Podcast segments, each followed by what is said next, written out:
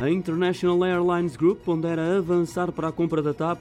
A empresa que detém a Iberia acompanha com atenção o processo que envolve a privatização da transportadora portuguesa, como admitiu Luís Galego em declarações à agência F. É uma possibilidade em análise caso a oportunidade de negócio seja atrativa e permita à IAG consolidar a sua posição.